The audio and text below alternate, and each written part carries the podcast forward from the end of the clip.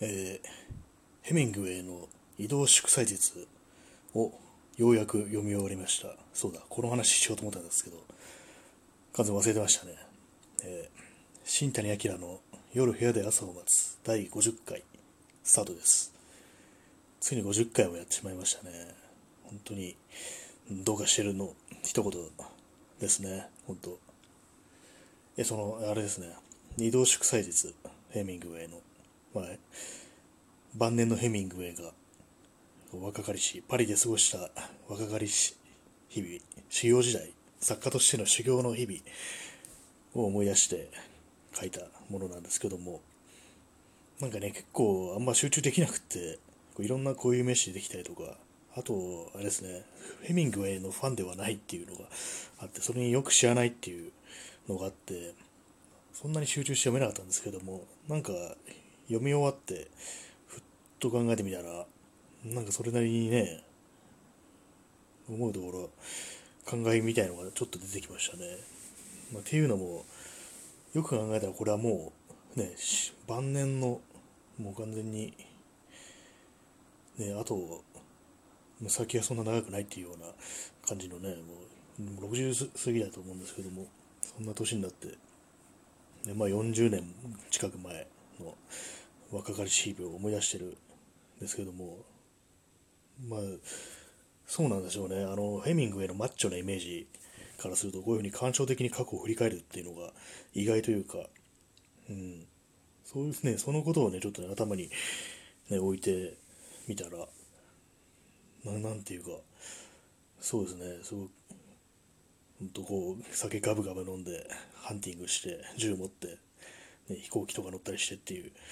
マッチョなイメージのね、裏に潜んでたものっていうものことをね、ちょっと考えちゃって、ちゃいますね。それはそのパリの思い出っていうのが、まあ、最初の妻との思い出の日々でもあるっていう、ね、それを思い出してるような、ね、感じでもあり、確かヘミングウェイって、ね、最初の奥さんは普通に他の、他の、まあ別れてますよね。ヘミングウェイの心変わりにより別れてるはずなんですよね。捨てたってことですよね。うん。それをなんか晩年になって思い返してこうね感傷的なね感じで思い出回想するようなねそういう追憶を文章にしてるっていう。のをなんだろう。この老境に至ってどういう心境だったんだろうかみたいなそういう気がしてきますね。うん。私はまだねわからないですね。そんな晩年ののに至ってそういうふうに若き日々を思い出すのね初老男性の感じは分かんないんですけども。そうですねそんなんていうか確かになんか別れた妻のことを話してるには話を話に出してる割には結構なんていうかね割となんか甘ったるく書いてるっていうか普通ねこう昔のことを思い出すとちょっとね、厳しめに書いたりとか、辛辣な感じとか、まあ、触れたくない思い出として、ね、書いてるっていうのがありそうな気もするんですけども、なんかそういう感じじゃなくて、本当にあの頃良かったことっていうような感じで、ですごく円満な感じで描かれてるんですよね、この本の中では。うん実際ね、私は本当全然ヘミングウェイについて詳しくないんで、実際2人の関係はどんなんだったとだったことがその後の人生とかもよく知らないんですけれども、ね、なんか勝手な想像というかなんか心境みたいなものをちょっと想像しちゃいますねこれは。うん。てかもうパリには終わりがないっていうもう最終章のタイトルが、ね、あるんですけども、まあ、終わりがないんだけれどももう終わり、パリ自体に終わりがないけれども、その時の自分はもう終わったみたいな、なんかそんなようなね、ことを考えますね、そのタイトルから。うん。パリ、うん、パリ自体は存在し続けても、そこにいる自分っていうのは、昔とずっと同じままではいられないみたいな、そういうようなね、感じで、うん。確かになんか、ヘミングウェイの中でも、ここまでがあのパリの日々だったみたいみたいなそういうような、ね、区切りみたいなのがあったみたいで。で、まあ、またパリに戻ってきたけども、あの頃とは違うっていう、そういう感じみたいですね。うん、なんか後書きとか読んでみると、その街自体がこう商業的な、非常にこう観光客とかたくさん訪れて、ここが有名なあれか、あのカフェかみたいな、そういう感じになって、うん、そうですね、戦争、第一次大戦が終わって、そこから、ね、解放されて、それでなんかいろんな人が集まってきてっていうような時期とは、そういう、うん、事の起こりの時期とはやっぱ変わってきてしまったっていう、そういうのがあるんですかね。うん、それこそそのパリが一番暑かった時代っていうのが20年代っていうことだったのかなっていう気がしますね。うんそう考えるとその、ね、一つの都市が、ね、一つの時代に暑い暑かったっていうそういうななんていうかあれですね。もうその時でなきゃいけないっていうようなそういう花花に盛りがあるみたいなそういうことが街にもあって。で自分が生きてきた中でそういうのに出くわしたことってあったのかなみたいな、うん、なんていうか全盛期みたいなねものに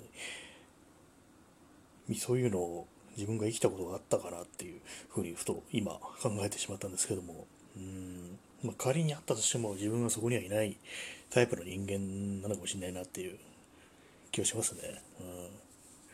うん、あんま、あんま自分には関係ないかなっていう。そんなにこう、ね、なんか熱気が渦を巻いてるみたいなところに飛び込んでいくような人間ではないんで、今こういうふうに一人でね、部屋で独り言言ってる、そういう人間なんで、だからまああったとしてもそれは関係ないことだったろうっていうふうに思っちゃいますね。うん。まあ、でもパリっていうと、ね、20年代、自分の中でパリっていうと、あの、なんですかね、19世紀末のその印象派とか、そういう画家がたくさんいた頃っていうのが、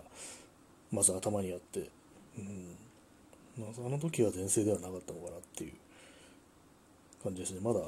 そんな、そんなではなかったっていう、あれなのかな。やっぱ近代化っていう20、20世紀になってからのうん、文明の波みたいのがの影響が大きかったのかなっていう気がしますね。かなり今適当なこと言ってますけれども歴史にあんま詳しくないものでね本当に興味のあるところピンポイントピンポイントでしか調べないんでこう全体を見てつなげるってことをあんまりしないとなんかこういうふうにふわっとした印象になっちゃいますねどうしても。うんまあパリパリねパリそういうふうに言うけど、なんか自分はあんまそういう憧れみたいのは、うん、ないですね。そんな、そんなにいいとこなのかな、みたいな感じで。うん。あんまね、こう、外国に行きたいっていうようなことは思わないんですよね。そういう感じの、特にまあ大都市とかそういうところは。どっちかっていうと、まあ、そう辺境の地みたいなところの方が惹かれるような感じはありますね。うん。まあ基本的に、ね、都会、うん、海の外に出てまで都会に行きたいかと言われれば、まあ、行ったり行ったでね、それはそれなりに全然自分の住んでるところとは違うはずなんで、うん、それなりのカルチャーショックというかね、なんていうか、心が動かされるとは思うんですけども、ただ、ね、結構ね、そうですね、今の時代だと、特に行かなくても情報っていうのが入ってきたりするっていうのがあってそういうのがあるから新鮮味をこうそうですね海外の外国の大都市ってものに感じられないかもしれないですね。うん特にアメリカなんかとか、ね、私とかインスタとかでね結構ニューヨークとかの人をフォローしてたりするんでそういう感じでね割と風景とか普通に入ってきてたりするんでなんかちょっと把握できちゃってるある程度なんかちょっとまあ、先入観込みでしょうけど、ちょっと分かっちゃってるっていうのがあって、あんまこう夢を抱す、夢をね、持つスペースが残されてないのかな、みたいな。うん。あとはまあなんか文化面での興味っていうのはあんまりない感じなんですよね、自分は。うん。んかね、人が作る文化とは何でしょうって感じですね。そんなに音楽にハマってるわけでもなしっていう感じで。うん。まあ趣味の一つとしてはそうですね、えー、写真とか撮ることは趣味ですけどもそんなにそ、うん、文化としてこういう人がこの時代にいてこういうことを言っててで今はこんな感じでっていうなんていうかシーンみたいなものに